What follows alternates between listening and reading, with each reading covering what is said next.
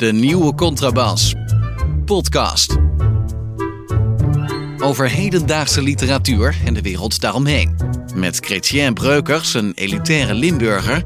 En Hans van Willigenburg, zomaar een Zuid-Hollander. De goede gewoonte is dat ik aan het begin van de, eh, van de aflevering, moet ik zeggen, dat ik een, een nummer noem. En dan ga ik, dat hebben we al zo vaak gedaan dat ik denk, nou, ik ga het nummer eens niet noemen. Gaat u straks maar, eh, nadat u deze podcast... Zoek het zelf maar lekker op, lieve luisteraars. Ja, ga maar kijken. Hoeveelste aflevering dit is, quizvraag inderdaad. Ja. Eh, ik begin met eh, de naam Maxim Osipov. Ah ja, de, onze Russische vriend van de show inmiddels, toch? Of niet? Eh, ja, hij is eigenlijk een, via mij nu wel een beetje vriend van de show natuurlijk. En we hebben Ja. hem natuurlijk ehm, ehm, besproken. We hebben, we hebben zijn eerste boek, eh, De wereld is niet stuk te krijgen. Dat hebben we inderdaad eh, besproken. Ja, maar, maar ik, ik zag een mooie foto, dat hadden we op Insta, van jou met, eh, met, met meneer Ozipov voor mij, maar voor jou Ja. Maxime waarschijnlijk inmiddels. Maar wat was eigenlijk de reden dat je hem sprak, Hans? Ik, heb hem ik heb hem geïnterviewd. En de reden dat ik hem interviewde was, dat, was natuurlijk dat hij is een Russische schrijver. En zoals we alle weten, dat is ook weer in een van onze vorige afleveringen te beluisteren. Eh, werden eh, de Russische schrijvers beschuldigd door Andrei Koerkov. Andrei Koerkov heeft Russische roots, maar noemt zich nu een Oekraïense schrijver, woont ook in Oekraïne. En die beweerde dat er in de Russische literatuur al twintig jaar geen schrijver rondloopt, nou daar komt hij, met enig moreel gezag. Oh ja, oké. En vond Ozipov dat hij dat wel had? Of dacht Nou. hij van, laat maar zitten verder? eh? Nou, ik, ik verwijs natuurlijk eh, eh, voor het interview, dat, dat kondig ik via de, via de socials wel aan. Dus mensen die mij volgen, die, die komen vanzelf achter waar dat, in, waar dat interview uiteindelijk gepubliceerd wordt. Maar Maxim Ozipov is een, ik zou zeggen, is een schrandere Rus. Eh, waar je een beetje tussen de. Die, die, die dus alles behalve met zijn vuist op tafel slaat. Dus je moet een beetje tussen de regels door eh, eh, vragen en lezen. om exact erachter te komen wat, wat zijn gedachten zijn. Ja. Nou, je kunt je natuurlijk als Rus ook niet al te veel eh, permitteren op dit moment, hè, waarschijnlijk. Nee, ik- denk dat hij zich daar. Ik heb van tevoren ook aan hem gevraagd: zijn er onderwerpen waar ik niet met je over, eh, waar ik je niet over mag bevragen? Nou, die, die waren er niet, dus hij gaf me wel carte blanche. Maar wat me heel erg aan, dit, aan het gesprek inspireerde, want ik liep toch naar buiten nadat ik dus anderhalf uur met Maxim Ozipov eh, had gesproken, liep ik toch op een of andere manier heel blij. Dat kan ik niet ontkennen. Liep ik heel blij naar buiten. Dat ik dacht van. Ja, wij leven volgens mij in het Westen in een cultuur waar de cijfers uiteindelijk, de, de facts en figures, die, die bepalen uiteindelijk eh, eh, ja, hoe, de, hoe de maatschappij een beetje ingericht raakt. Nou, misschien is dat ook eh, heel erg logisch. En du moment dat er bepaalde cijfertjes niet goed zijn, dat we daar beleid op gaan maken. Maar ik werd door Maxim Osipov er weer eens aan herinnerd dat in Rusland toch de logos, het woord, ja, eh, regeert over het cijfer volgens mij. En waarom, Ja. waarom denk ik dat? Ehm, ja, in feite zei eh, Maxim Os- Osipov, bestaat er zoiets als literaire kennis. En waar bestaat literaire kennis dan volgens hem uit? Dat zijn de stemmen van de mensen die je om je heen hebt. Hè? Dus met andere woorden, familie en vrienden, dat zijn stemmen. De verhalen die verteld worden en zo. Ja. Precies, dan heb je de stemmen van de doden. Hij zegt, ik spreek nog regelmatig met mijn, mijn vader en mijn moeder. Dat zijn ook hele invloedrijke stemmen. En tenslotte heb je de stemmen van de klassieke Russische personages uit de Ru- klassieke Russische literatuur. En hij zei, en dat vond ik geweldig inspirerend. eh, hij zei eigenlijk, dat is het materiaal, eh, dat is het materiaal waarmee je werkt eh, als auteur. Eh, en eigenlijk zei hij daarmee ook natuurlijk ja, al het andere materiaal is eigenlijk ook eh, li- lief, leuk en aardig, maar dat is toch minder waard dan dit primaire literaire materiaal. En eh, ja, hij geeft dus ook les, of hij heeft college gegeven in Harvard en hij geeft nu les in Leiden. En wat ik, wel, wat ik ook ontroerend vond, was dat hij, hij ehm, eh, voor Leidse studenten leest hij het gedicht eh, De kapiteinsdochter van Pushkin leest hij voor, zei hij. Eh, ehm, eh, ik denk dat hij dat in het Engels doet. Hè? Ehm, en hij zei dat hij eh, aan het eind van dat gedicht altijd moet huilen. Dat, dat, dat, Oh, dat hij dat gewoon niet. Ja, ja. En dat het feit dat hij moest huilen, dat dat dus door Nederlandse studenten. Ja, die wisten daar dus niet mee om te gaan. En toen vroeg hij dus aan die studenten: maar lezen jullie dan nooit een boek waar je, ontroer, waar je ontroerd door raakt? Ja. En hij had er dus, hij zei, nou, ik vond het dus, ja, daar moest ik dus heel veel, of dat, dat werd een vreemde vraag gevonden. En toen was de, de, de, het meest gehoorde antwoord wat hij kreeg, nou, als ik al huil, zeiden dus Nederlandse studenten, letterenstudenten, als ik al huil, is het bij een film. Oh ja, dat, dat heb ik ook wel vaak. Maar ik heb het ook vaak bij gedichten en bij sommige passages in boeken, toch? Dus ik denk dat ik een soort rust ben. Dat verklaart een hoop. Ja, ja, ja.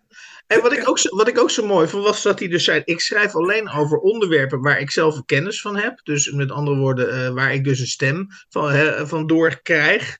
En toen vertelde hij, oh, dat vond ik een fantastische anekdote. Um, hij zei: Ik ben dus nog nooit in China geweest, dus daar ga ik ook niet over schrijven. Hij zegt: Het enige is, mijn dochter is wel in China geweest. En die is muzikante, die is violiste. En uh, die heeft daar op een gegeven moment zat hij in een ontbijtzaal met haar, met haar kwartet.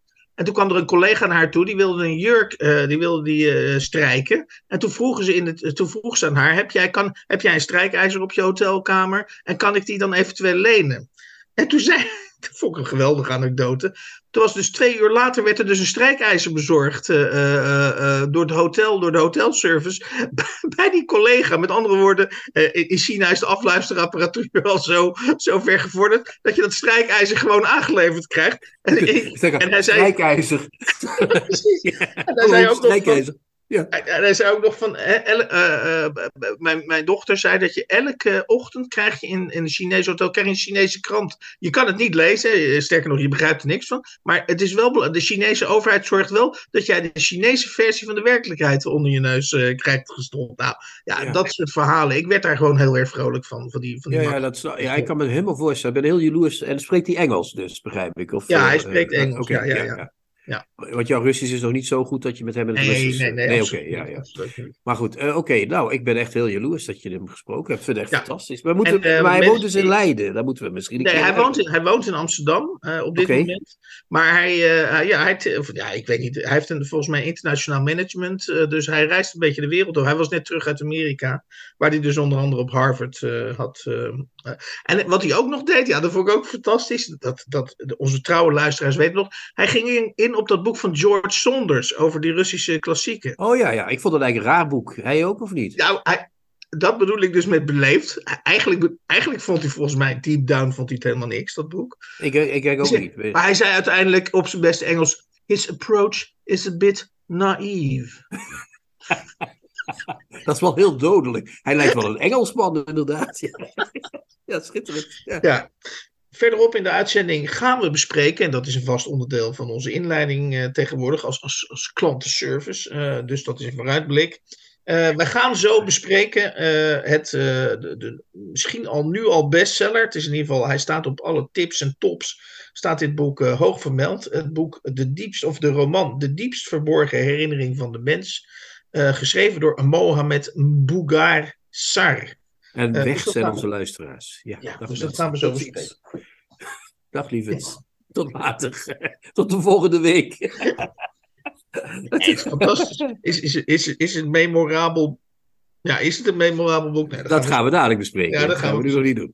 Uh, eerst moeten we nog even uh, uh, wat, wat, wat stof bespreken, namelijk het stof van de afgelopen week. hoe lang is het inmiddels geleden dat er een bom op het werk van Roald Dahl is gevallen? Ja, een kleine week geleden. Hè? Was ja, die, dus, die, die, rookwolkjes, die rookwolkjes beginnen langzaam op te stijgen. En, en um, ja, wat mij het meest verontrust, nu, nu die wolkjes zijn een beetje zijn opgetrokken. Kijk, ik ben, uh, want dat is volgens mij een groot misverstand, dat we in ieder geval een paar dagen na de bom kunnen, kunnen, kunnen ontzenuwen.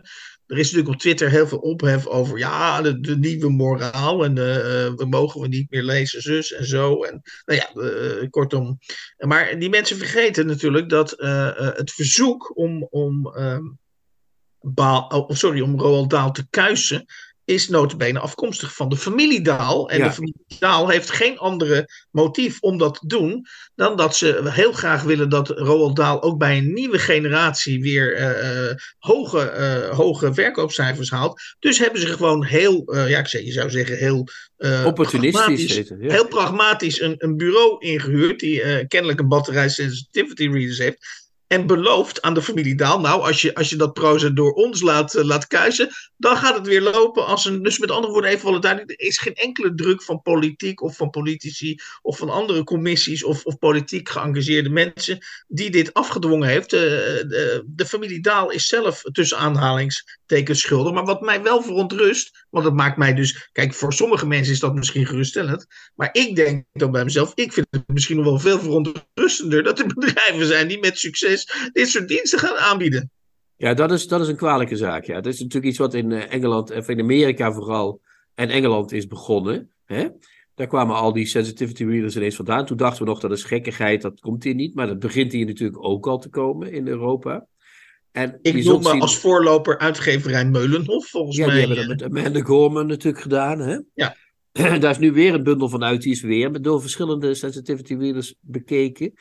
Dus uh, dat betekent dat, uh, ja, wij zijn ook. Bij ons is het er nog een industrietje. En in Engeland of in de Anglo-Saxische wereld is het een industrie. En die industrie komt on, dat is onvermijdelijk dat die hier naartoe komt. Dus daar moeten we echt heel erg mee uitkijken. Dat los van het hele Roald Dahl verhaal, moeten we daar heel erg mee uitkijken. Dat is gewoon zo. En wat kunnen wij daar nog concreet als de nieuwe contrabas iets, uh, kunnen, we nog, kunnen we nog iets tegen die industrie doen? Of sta, nou ja, nooit, de, no, uh, nooit gaan we aan de zijlijn staan en boel roepen. nou ja, laat nooit een tekst lezen door een sensitivity reader als schrijver. Zeg nee, ik doe dat niet. Bekijk het maar. Ja. Ja, dat is het enige wat je kunt doen. Of je dat lang volhoudt, is een tweede. dat weet ik niet, eerlijk gezegd. Maar okay, dat is, okay. uh, ik denk dat dat toch het beste is. Uh, ja. ja, dan uh, wat me ook opviel is een, een, stuk in HP de Tijd van Jan Kuitenbrouwer. En die, um, en, en, en volgens mijn conclusie een beetje mede aan de hand van zijn stuk, maar ik kon me daar deels wel in vinden. Is dat, je, dat de literaire wereld um, zich in feite uh, of laat ik het zo zeggen, dat de, degene die tegen jou, laten we even ons even in de rol van schrijvers uh, kruipen, dat je in feite door je tegenstanders wordt gedefinieerd. Met andere woorden, als je als schrijver LHB, de LHBTQI gemeenschap tegen je krijgt, dan, dan uh, dan krijg je de steun van de, van de literaire wereld. Want die zeggen dan ja, nee, uh, maar dat zijn onderdrukte of slachtoffergroepen. Daar moet jij rekening mee houden. Maar als er uit de rechtsconservatieve hoek, zoals in het geval van Pim Lammers, ehm, mensen zijn die bezwaar hebben tegen jouw teksten, dan. kun je rekenen, dan, dan mag opeens wel, of, of, nee, dan, dan moeten we opeens wel pal staan, sorry, voor, voor de vrijheid van meningsuiting. Ja, maar dat is bij Jan Kuitenbrouwer Jan Kuitenbrouwer die, die blinkt uit in droogredenaties. Dat doet hij nu al uh, ruim 30 jaar. Dus dat is uh, op zich al heel goed. Uh, maar hij maakt hier geen onderscheid tussen woorden en thema's. dat komt omdat hij zelf ook een beetje homofoob is, volgens mij. Maar als je met de gemeenschap te maken krijgt, dan zul je misschien een woord moeten veranderen. Een woord als flikker. Of zoals Joep van het Hek ooit pisnicht. Dat vond hij grappig, weet je wel. Hij, hij zei, dat, vinden, dat vind ik grappig. Ja. Nou, waarom zou je het gebruiken? En wat, wat is er erg aan om het niet te nou, gebruiken? We hebben net daal besproken, dat kunnen ook wel een heleboel woordjes achter elkaar worden. Of heel veel woordjes in een boek. Maar okay, dat is, dat is een risico waar je voor moet... Maar, maar je kunt inderdaad zeggen, maar bij die uh, rechtse groeperingen gaat het om hele thema's die verdwijnen meteen. Er mag geen seks meer in boeken. Er mag niks meer over religie gezegd worden, wat niet in lijn is met wat ze zelf zeggen. Dus dat is veel ingrijpender dan wat je. Uh, dat, die voorbeelden zijn niet met elkaar te vergelijken. Het is woorden versus thema's. En dat vind ik toch een groot verschil, eerlijk gezegd. Ja, nee, dat, dat ben ik met je eens. Dus, dus je hebt me dus, overtuigd op dit ja, punt. Kuitenbrouwer moet eens een keer wat anders gaan doen. Die moet lekker met pensioen. Ik vind, ik ben het echt. Uh, ben het nooit meer met hem eens. Het is echt een ja. verschrikking. Is het, uh, ja. het is een soort Max Pam geworden, is het echt. Maar, ja. Foei, ja.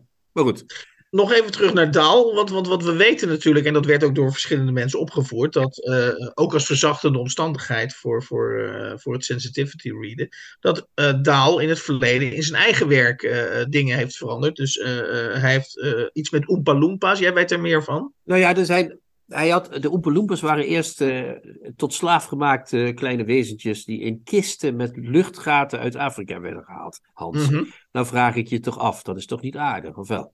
Nou, zelfs nee, als, we, als we een kuifje gaan openslaan. Daar, daar, daar valt ook nog veel goed werk te verrichten, dat geef ik toe. Maar, um, uh, dus die heeft hij zelf in de jaren zestig al veranderd in die merkwaardige chocoladebruine wezentjes met oranje haar die in de film uh, optreden. Mm -hmm. um, dus dat is al iets, uh, daar is al ooit iets veranderd. En nu zijn die mannetjes zijn ineens mensjes geworden. Maar wat er dan gebeurt is, volgens mij, en dat ben ik door Samuel Vriezen op, op, op, op dat pad gezet. Uh, die had het daar op Facebook over. Ja, dat ik dat ooit nog zo mooi zou zeggen. Hè? Wat mooi, toch? Maar die zei dat als je dat doet, verander je het woord of de kleur van die personen. Maar je verandert niet de onderliggende discriminerende uh, tendens. Discriminatoire. Discriminatoire tendens. Dus dat, dat doe je dan niet. Dus dan is dat hele sensitivity reader ook nog eens een keer alleen maar cosmetisch. Dus dan een hoop uh, gedoe en een hoop geld voor niks eigenlijk. Uh, maar ja, ja ook, van de andere dus kant... Je bedoelt, dus je bedoelt te zeggen van... Uh, je kunt er wel Oompa Loompas van maken, maar, maar dan blijft de discriminatoire strekking blijft in stand. En dat, in stand. En, dat, en dat roept dan inderdaad de vraag op ja, tot wat moet je die Oompa Loompas dan, dan upgraden voor, voordat het niet meer discriminatoire is? En dan, en dan kom je natuurlijk op de vierjarige cursus Sensitivity Reader, want daar, leer, ja, je dat natuurlijk dan. Nee, dat is niet waar, want die Sensitivity Readers hebben niet gezien. Wat er eigenlijk moet gebeuren is dat Willy Wonka een, een, een personeelsadvertentie zet, gezocht mensen, van, kleine mensen die in mijn fabriek willen werken.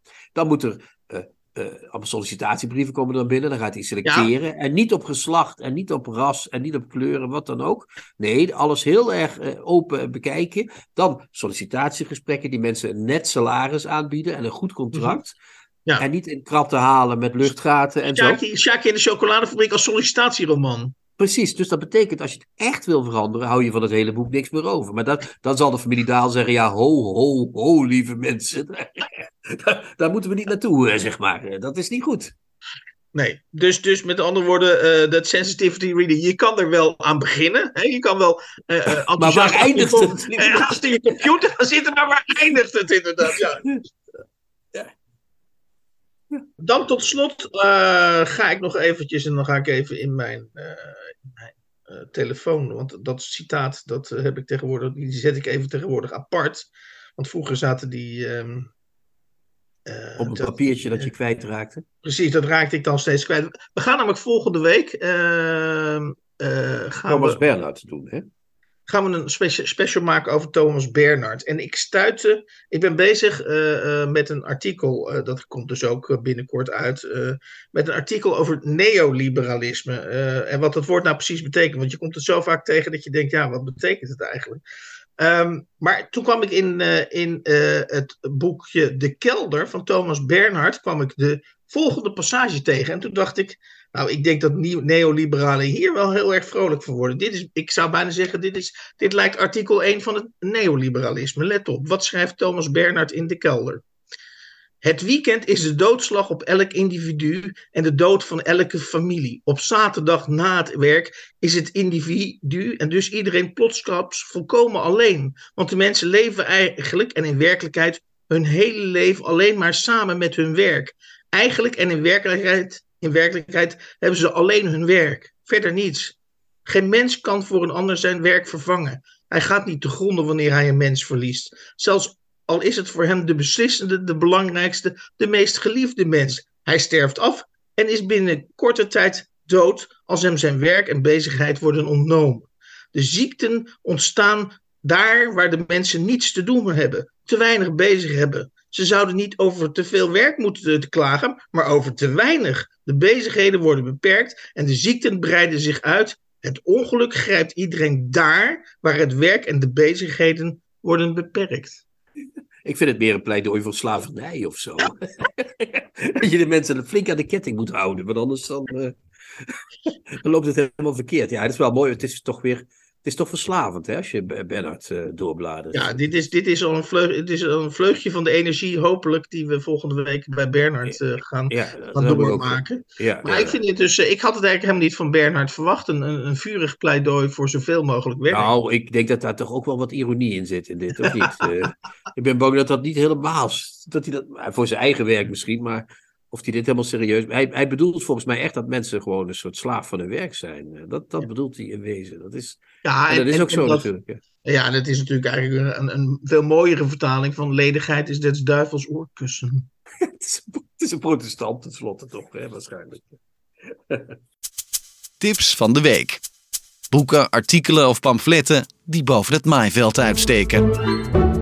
Ja, ik zou bijna zeggen, we gaan iets nieuws doen. Maar dat, eh, met, met, met, met tromgeroffel op de achtergrond. Maar ja, zo nieuw is het natuurlijk ook weer niet. We gaan, uh, we gaan terug van twee boeken bespreken naar één boek. Ik weet niet of het structureel is, maar in ieder geval vandaag uh, hadden we een dusdanig werk bij de hand. Dat, dat jij het er ook mee eens was, geloof ik, Christian, dat we ons dit keer tot één boek beperkt hebben. Het was een hele grote trog vol met verhalen, Hans, mag ik wel zeggen. Een hele bak werd er neergezet. Hier alsjeblieft, 50 verhalen. Zoek het maar lekker uit, uh, lieve mensen. Ik heb nog wat voor jullie. wat, wat was het dan? Zeg jij het maar, want ik kan het gewoon niet. Ik krijg het allemaal niet. Uh, ik krijg het niet rond, zeg het maar. Ja. Je kunt het niet processen, ik, ik, ik, heb hier uh, lang, ik heb er lang over gedaan, maar ik ben nog niet helemaal daar, zeg maar. Ik ben nog niet waar die schrijver is. Uh, dat ben ik nog niet. Nee. Kom maar. Ik, ik zal. Ik, ik, ehm, ja, dus je verlangt nu echt een soort samenvatting. Jij, ja, jij probeert dat altijd op mij af te duwen, maar dit ga ik niet samenvatten. Dat kan ik je wel vertellen. Vertel eerst eens wat het is, uh, want dat hebben we nog niet uh, Oké, gedaan. nou goed. We hebben het over, uh, het, dat, dat ten eerste, we hebben hier over een prijswinnend boek van... En wat voor prijs, hè? De Goncourt. Ja, de, oh. prix, de prix Goncourt. En, en de auteur, ik noem, probeer zijn naam nog, nog één keer te noemen, Mohamed Bougaard Sar. Ja. En hij komt, als het goed is, uh, de hoofdpersoon van het boek komt uit Senegal. Dus ik heb zomaar het vermoeden dat uh, deze schrijver ook Senegalese roots ja, ja, hij is Senegalees, jazeker. Maar woont in Frankrijk, zoals je begrijpt. Ja. En het, het, boek heet De diepst verborgen herinnering van de mens. En in feite is het, is het hele boek, dat, dat kunnen, hè, want het is 461 pagina's lang, gaat het uh, over één, of tenminste, uh, worden we door dat verhaal heen getrokken door één boek annex manuscript. En hoe heet dat manuscript? Dan ben ik notabene, de, schiet me dat eens even, wat is de naam van dat manuscript? Ik heb het wel honderd keer in het boek gelezen. Maar Meer dan één keer, ja, ja. Even kijken, iets met de onmenselijkheid, maar... Uh, het labyrint, sorry, het, dat geeft het eigenlijk al. Het woord labyrint is misschien hier al veelzeggend. Uh, het, het, boek uh, waar, waar dit hele boek over gaat, is Het labyrint der onmenselijkheid van T.C. Elimane. En dat, dat is een boek dat, dat leest de hoofdpersoon van het boek, die zelf een Senegalese schrijver is, die in Frankrijk woont, mm-hmm. uh, krijgt dat ineens te lezen. En dat is een soort vergeten meesterwerk, als je het zo zou kunnen zeggen. Ja. Vergeten werk uh, van net na de Tweede Wereldoorlog, toch? Hè? Van die TC. Nee, dat is geschreven in 1938. Oh, nee, 38, sorry. Ja, en uh, dat is, heeft een hele kleine Sorry dat ik even moet lachen, maar we zijn echt hele, zodanig heen en weer geschud door dit werk. Dat, dat het nog een hele tour wordt om alles inderdaad op een netjes ja, maar als je, rijtje te krijgen. Inderdaad. Ja, dit boek samenvatten kun je alleen maar doen door het letterlijk uh, voor te lezen. Dus dat is wat anders. Maar het is in 38 geschreven, heeft een hele kleine opgang gemaakt. Uh, maar is toen door een of andere zuurpruim uh, die zei: Ja, maar dit is helemaal geplagieerd, dit boek. Dat zijn allemaal oude volksverhalen die hij aan elkaar geplakt heeft. Ja, toen, toen, toen, heeft, toen, toen is het boek gedefameerd. De uitgeverij is er zelfs mee opgehouden die het uitgegeven heeft. Die is failliet uh-huh. gegaan. Um, en de auteur, die T.C. Elimane, dat is ook niet onbelangrijk. Elimane, ja. Ja, dat boek is dus min of meer verdwenen en ook bijna niet meer te krijgen. Maar die Elimane is ook nergens meer gezien of uh, gehoord. Uh, Althans, nou, helemaal nergens, denk... uh, weet ik niet. Maar hij duikt af en toe op. Maar, ja, maar dat, dat weten we pas later in het boek. In het begin gaat die hoofdpersoon er nog van uit dat die Elimane nergens meer uh, is. En dat die, dat die helemaal ja. weg is. Ja. Maar die, door, dat, door dat boek geïnspireerd gaat de hoofdpersoon. En weet jij of dat een. Is dat nou een naamloze hoofdpersoon? Ja, hè, of niet? Ja, ik, ik heb niet het idee dat hij een naam heeft. Of, nee, maar die gaat dus. bekend wordt gemaakt. Die gaat aan de hand van het boek op zoek naar een naar sporen van die Elimane. Want die wil wel eens weten of die man nog wat meer geschreven heeft. Want hij vindt het een fantastisch boek. Hij is helemaal. Nou, de, maar, maar dat, laat ik het zo zeggen. Wat je nu nog een beetje. Uh, wat nu nog onvoldoende naar voren komt. En dat speelt een grote rol in het boek. Dus ik, ik grijp even een heel klein beetje in. Is dat.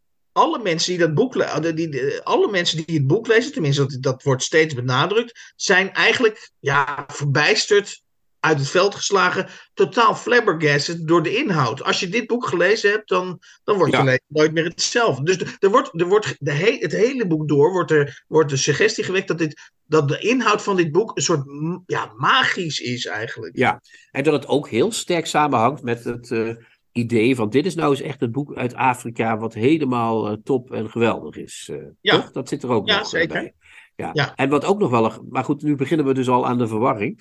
Uh, dat, is, dat, is, dat is een magisch boek. Uh, heel veel mensen willen daar uh, toch iets mee te maken hebben. Althans, er zijn een aantal mensen die daar nog iets mee te maken willen hebben. Waaronder deze jonge auteur. Mhm. Dan begint er een hele zoektocht die niet na te vertellen is. Dat hebben we al eerder gezegd. waarin ook nog aardig wat dooien. Maar het is na te vertellen, maar dan ben je zit hier over drie uur nog, inderdaad. Ja, en, maar er vallen ook aardig wat dooien, trouwens, in het geheel. Hè? Dat is, die oude critici van hem, die zijn allemaal sowieso al weg. Die hebben allemaal zelfmoord gepleegd ineens. Ja, precies. Eh, heel af en toe duikt er een man op, dat zou die uh, Elimane kunnen zijn. Hè? Dat zou die man uh, kunnen zijn. Ja, dat, is, wordt, dat, dat wordt niet. dat wordt niet ja, dat, mag, dat wordt aan je verbeelding overgelaten. Ja, er wordt wel gesuggereerd dat hij dat zou kunnen zijn. Hij, hij duikt op in Argentinië. Hij duikt weer op in Senegal. Hij duikt op in Parijs ook. Hè? Mm. Als hij bij die jongere mensen terechtkomt. Of als ze denken dat hij invloed heeft op hun leven. Dat wordt allemaal aan de verbeelding overgelaten. Het is een boek over een zoektocht naar een boek en een auteur en naar een continent, denk ik ook, naar Afrika, dat zit er ook in. Ja. Uh, en dat boek is ook nog eens een keer een boek in een boek, in een boek, in een boek, in een boek, in een boek, waarin we alles de hele tijd, hij serveert de hele schotel uit, hè, die uh, Sar. Ja, ja. Het is echt werkelijk, hij laat geen detail onvermeld. Nou, kijk, maar, maar, eh, ja, nee, dat klopt. Kijk, ik, ik, ik, ik, ik, ik maak soms wat grove indelingen van, van boeken. En in dit boek heb ik zelf ingedeeld in het uh, zonder handen genre. Als je begrijpt wat ik daarmee bedoel. Ik wil het wel uit. Ik, ik, ja, dat ik, ik stel iemand. is een retorische vraag natuurlijk, want ik weet zelf wat ik ermee bedoel. Maar. Ik, ik stelde me voor dat hij dan zonder handen fietst of zo. Bedoel je Precies, dat dit, dit is nou echt een boek van een auteur die zegt van laat, kijk, kijk mij eens zonder handen dit tot een, tot een, tot een, tot een, tot een goed einde brengen. Dit, deze, deze, eh, en kijk eens hoeveel lijntjes ik opzet. Kijk eens hoeveel ik kan verstouwen. En kijk hoe mooi die bij elkaar ik bij elkaar kan laten komen. En kijk mij eens hoe ik er ook nog een soort van boodschap over kolonialisme. Want het is natuurlijk, dat speelt natuurlijk het hele boek lang door. Dat boek uh, van die T.C. Ilimane, dat valt in Frankrijk. Het wordt in, in Frankrijk, daar, dat, daar speculeert het hele boek op, niet op waarde geschat. Sterker nog, de donkere auteur wordt in, uh, maar al te snel op, van plagiaat beschuldigd. En terwijl de inhoud van het boek, dat bewijst, het boek blijft zichzelf bewijzen. Want hoe, dat, dat, dat is trouwens niet onbelangrijk. Het boek begint met een citaat van Roberto Bolaño. en, dat, en, dat, en dat, ik zou bijna zeggen, lees dat goed, want dat, dat, ik denk dat dat wel iets zegt over de interpretatie van het boek. Um, wat volgens mij een van de boodschappen is, en waarom uh, de hoofdpersoon die zelf heel erg, uh, zeg maar, een, een, een, geëngageerd, of in ieder geval een enthousiast schrijver is, uh, is dat het werk altijd sterker is dan de lezers, de critici en al die mensen die er zich ermee bemoeien. Met andere woorden, sterker nog, dat het als het een sterk boek is, dat het, dat het de critici, de lezers en, en de publieke waardering eigenlijk verschroeit en, en, en zelf door de tijd blijft zuizen. Ja, ja, daar moet ik ook even van bijkomen van deze, uh, wat je hier zegt. nou, ik, ik, voel ook een kleine duizeling ineens. Zeg maar, ja, maar, ik, ja, deze... die had ik ook tijdens het lezen, dus dat klopt ja, wel. Ja, maar dan, dan moeten we misschien ons beperken, want als we het gaan navertellen, komen we, dan vallen we in ons eigen mes. Ja. Uh, we hebben nu de lijnen uitgezet. Het is een boek over uh, de zoektocht naar een boek en een persoon en een continent. Er zit een verhaal in, van die oude Elimane is, is genegeerd. Hè? Uh, en, mhm. en ook min of meer genegeerd en weggezet miskend, om, miskend ook, om zijn ras en om zijn kleur en om het feit dat hij niet erbij hoorde bij de Franse uh, culturele elite. Hè? Uh, die jongere schrijvers die zitten min of meer nog in hetzelfde schuitje. Het gaat iets beter. Hè? Ze, ze hebben iets meer succes. Mm -hmm. Maar die zitten nog niet veel verder. En die zoeken natuurlijk nu naar voorbeelden van vroeger om te kijken van waar komen wij vandaan en wat zijn wij aan het doen allemaal met z'n allen. Uh, want er zijn ook heel veel schrijvers hè, die daar in dat boek Ja, maar er zit natuurlijk ook nog een lijn in, voordat je dat vergeet. Ja, misschien gaan we helemaal oud. Maar, maar er zit ook nog een lijn in dat die TC Elimane, dat er natuurlijk, behalve dat hij miskend wordt, dat hij natuurlijk ook, hij zelf misschien ook niet helemaal koosje. Want het feit dat hij dus uh, een, een, zeg maar, een, plagie, een, een, roman heeft geschreven die eigenlijk een, een, een, samenstelling is van andere romans of van citaten of passages. En uit volksverhalen, ja. Daar zit, weer, daar zit weer achter dat hij als, als, als, als zwarte man eigenlijk natuurlijk erkenning wil in het grote dominante Europa. En, en, ja. en, zijn be- en zijn best doet om, om een geaccepteerde roman te schrijven. Ja, hij, hij wordt als het ware gedwongen om het discours van, de, van, van zijn uh, onderdrukkers over te nemen om geaccepteerd exact, te worden. Exact, exact, exact. Maar goed, nu, nu hebben we het toch nog redelijk, vind ik goed, tot een goed einde gebracht, die samenvatting. Dan blijft de vraag natuurlijk. Kijk, ik heb, ik heb het zo gelezen. Sar heeft iets opgezet en weet het ongelooflijk knap. Net zoals trouwens Bolaño, waar hij dat motto van heeft, dat doet dat ook. Hè. Die heeft ook van die eindeloze verhalen dat je denkt, waar gaat dit allemaal heen? En aan het eind, oh ja, daar ging het heen. Nou, dat heeft hij heel knap gedaan. Dat is Mhm. één. Dat is Ja. punt één. Ik had Het heel erg de neiging om een buiging te maken, al na 100 pagina's. Ja. Ik, ik vond het begin vooral heel goed. Als hij dat boek vond ik ook ontdekt en heel zo. goed. Ja. Maar daarna, Maar vanaf pagina 43, dus vanaf tot aan pagina 43, dacht ik: dit wordt, dit wordt een trip, dit wordt te gek. Ja. Maar dan gaat hij, ja, dat, en toen viel ik helemaal stil. Dan gaat hij terug en dan wordt het een zo'n eh, terug naar Senegal en boek. ja. En, en, en daar, daar werd- was ik een aanmerkelijk minder eh Ja, en, en dan komen weer andere lijnen. Maar wat ik wil zeggen is, ik, het begin is ijzersterk. En wat hij dan wil doen, is volgens mij, hij blijft maar invullen. Hij wil alle gaatjes en dingetjes dichtplamuren. En daardoor vind ik het uiteindelijk, hoe knap het ook is, geen heel goed boek, eerlijk gezegd. ik vind dat ja. hij ons te veel wil laten merken van, ik weet helemaal hoe het verhaal in elkaar zit en dat ga ik zus en zo invullen. Ja. Op een gegeven moment dacht ik, ja, ja, nu gaat hij natuurlijk nog vertellen hoe dat zit met die en die. Ja, en dan komt inderdaad het hele verhaal van dat en dat. Dan gaat hij naar iemand toe, dan gaat hij naar iemand toe waar, die, een, die een bepaald rapport over dat boek heeft geschreven. Mhm. Tweede hoofdstuk, dat hele rapport over dat boek. Enzovoort, enzovoort. En ik denk, ja, maar laat eens wat aan de verbeelding over, weet je wel. Laat, laat eens rustig gaan, eh, die wagen. Ja, helemaal, he- helemaal, helemaal eens. Eh, en, en wa- wat je je ook kunt afvragen, dat vroeg ik me aan het eind van. Want ik, ik liet me uiteindelijk wel weer meeslepen door het boek. Hè. Het is Ja. niet zo dat ik het. eh, maar wat ik me uiteindelijk vroeg is, is die TC Elimane. eh, dat, is, dat, dat is natuurlijk een soort. Ja, dat, dat is de. Het, het, Het is een soort wandelende jood, hè? De, eeuwen, de- ja, de, wandelende Afrikanen. Het onzichtbare middelpunt eh, en Ja. het, van, van het boek. Maar ik dacht, maar toen ik het dichtsloeg, dacht ik. Is het, nou, is het nou raar dat ik 461 pagina's zoektocht naar TC Elimane heb zitten lezen?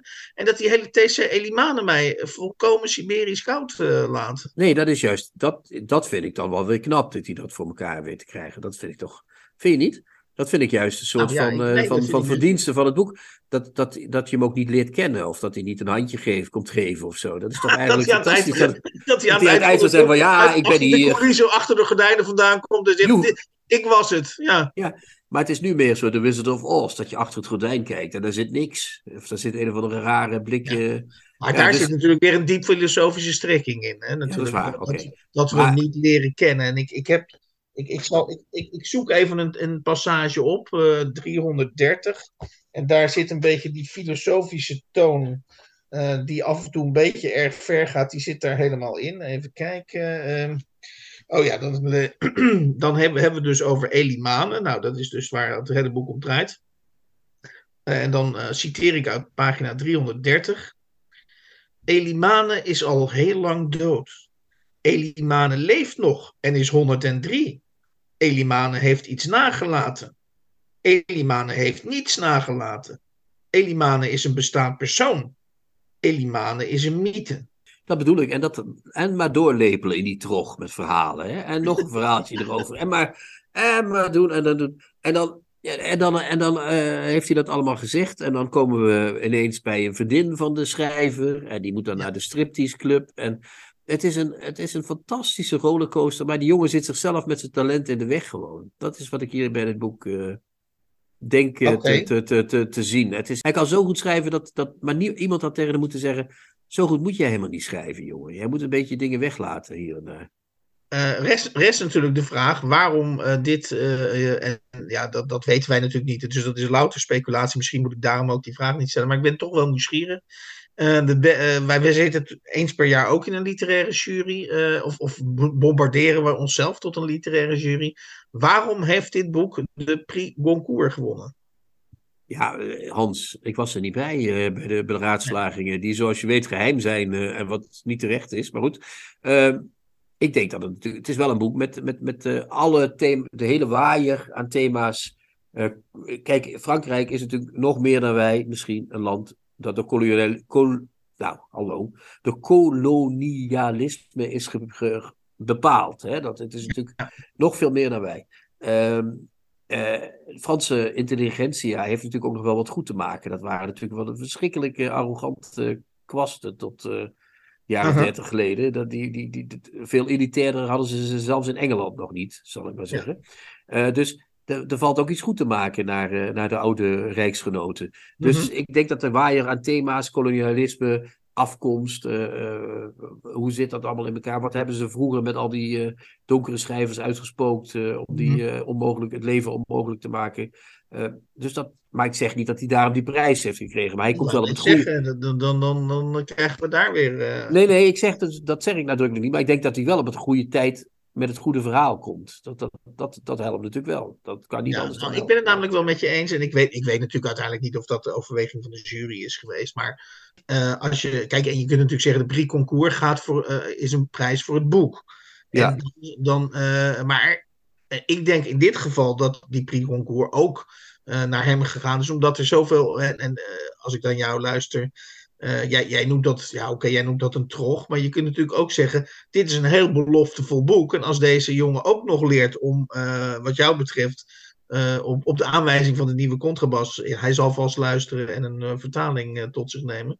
Dat denk als- ik ook, ja. Als, als hij nou ook nog leert om wat iets slechter te schrijven en iets minder snel verliefd te raken op, een, om al die verhaallijntjes. Dan, dan zou het zomaar kunnen dat hij natuurlijk nog betere boeken gaat schrijven. En dit is al een behoorlijk goed boek, wat mij betreft. Eh, als, je het wil vergelijken, als je het wil vergelijken met een Nederlandse roman, eh, deze, deze krachttour van, eh, van Sar, dan zou ik zeggen: het is de ontdekking van de hemel van Harry Mulisch. eh, ehm, qua ambitie. Nou, dat is het ook, ja, ja, ja, ja. En het is ook net zo zeer. eh, ik ken zijn andere werk nog niet, maar eh, De Ontdekking van de Hemel is ook niet het beste boek van Moody's, maar wel het populairste. Omdat mensen ook graag een beetje. eh, ze, willen, ze houden van magic, hè? Zo van, ah, er is iets, er gebeurt hier iets. zo, ja, ja, ja. Ja, ja, kijk, ik, ik denk dat, dat dat is wel waar. Ik denk trouwens, ik, ik, ik was misschien wat badinerend, maar het, het, is een boek. Het is, een, het is ook echt een juryboek. Hè? Boeken, juries houden van boeken met, met een echt thema. En met Ja. een eh, mooi afgerond einde. Want anders dan, eh, worden, raken ze in de war. En dat willen ze ook niet, natuurlijk. Ja, het eindigt, als ik me geloof ik, eh, onder een mangoboom, geloof ik. Ja, Ja, ja, het eindigt weer waar, de, waar die vrouw zat. Hè? Die moeder Precies. van uiteindelijk van. Ja. Ja, Maar, oh, dan verraden we iets. Sorry. Ehm, maar het, het, het- dus de juries houden ook wel van een beetje mooie eh, afgeronde boeken. Dus dat is, eh, dat is in Ja. die zin. Heeft hij het wel. Ik denk dat hij het wel heel slim gedaan heeft ook. Als hij dat bewust gedaan heeft. En ik denk Dus als hij ons hoort in Frankrijk, eh, eh, Mohammed, je hebt een waanzinnig mooi, echt juryboek geschreven. Ja, een mooi boek. Maar ik hoop dat het volgende anders is. Wat heel is. kariger met name, kariger. Nou, niet kariger. Dat klinkt weer zo Hollands, weet je wel. Dan wordt het weer ja, nee, dat weet ik maar, maar ja. Hoe Maar- moet maar- ik dan zeggen? Maar? Nou, gewoon eh, maak, maak eens een boek wat niet helemaal dichtgemetseld is. Maak eens een boek wat lekker open is. Eh, dat, is dat vind ik fijn. Vind ik. Wil je beter leren schrijven en ben je op zoek naar het gouden schrijfadvies? Natuurlijk ben je dat. Ga dan naar de nieuwe contrabas.blog en klik op leesscan. En lees daar hoe wij jouw proza of poëzie met dezelfde honger willen lezen als je van ons gewend bent in de podcast. En met dezelfde hang naar kwaliteit. Bij ons dus geen eindeloze saaie lessen zoals op al die schrijfscholen, maar zwart op wit wat je goed doet. En waar je kunt of beter moet verbeteren.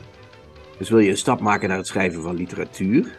En snap je dat gezelligheidsclubjes daar niet bij helpen? Ga dan naar de leescan op. De nieuwe contrabas.blog. En de leescan is ook geschikt om cadeau te doen.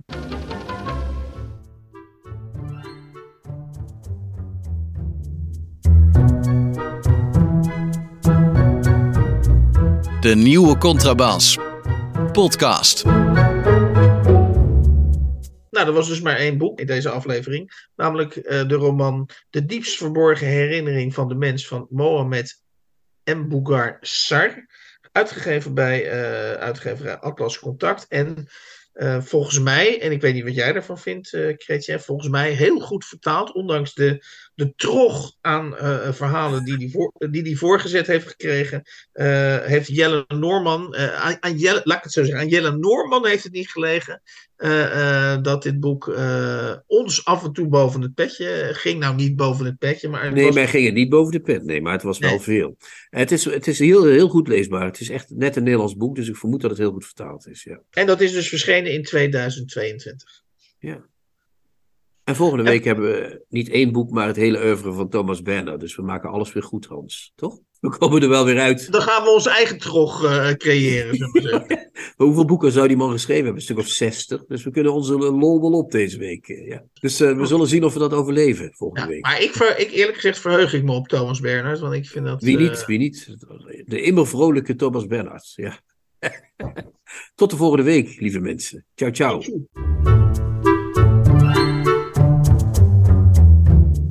De nieuwe Contrabas podcast wordt gemaakt door Chrétien Breukers, Hans van Willigenburg en Erik Lindenburg. Kijk jij ook elke week uit naar de nieuwe Contrabas podcast? Voeg dan de daad bij het woord en word officieel supporter. Dat kan al vanaf 1 euro per week, oftewel 52 euro per jaar. Draag je ons een heel warm hart toe, dan kun je ook Golden Supporter worden voor 104 euro en Platinum Supporter voor 208 euro per jaar. En wat krijg je daarvoor terug? Dan luister je met nog meer plezier naar ons uitgesproken geluid wekelijks over literatuur. En wat je ook geeft, ga naar gofundme.denieuwecontrabas.blog. Nog één keer? gofundme.denieuwecontrabas.blog. Hup, hup, hup. Hup.